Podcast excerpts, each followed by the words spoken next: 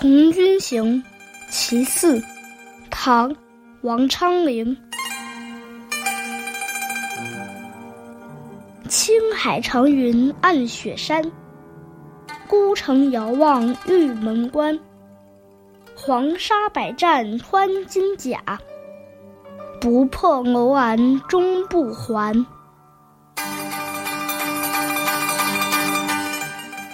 这首诗表现的是将士们驻守边关的宏伟壮志。青海上空的阴云遮暗了雪山，站在孤城遥望着远方的玉门关，塞外身经百战，以至于磨穿了盔甲。但是，不打败西部的敌人，是誓不回还的。青海湖上空长云弥漫，湖的北面是绵延千里的雪山。越过雪山是河西走廊中的孤城，再往西，就是军事要塞玉门关了。这是当时西北边陲戍边将士生活和战斗的环境。可是为什么特别提到青海和玉门关呢？这跟当时的民族战争有关。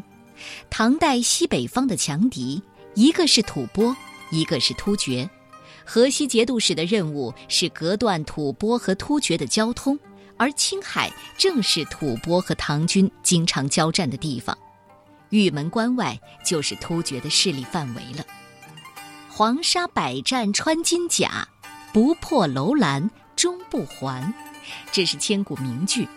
戍边时间漫长，战事频繁，战斗艰苦，敌军强悍，边地荒凉，所以百战导致穿金甲。只不过，尽管磨穿了金甲。将士的报国壮志却没有消磨，而是在大漠风沙的磨练中，更加的掷地有声、雄壮有力。《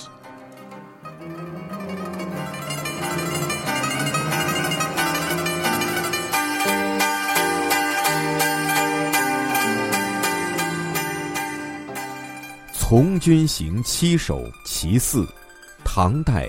王昌龄。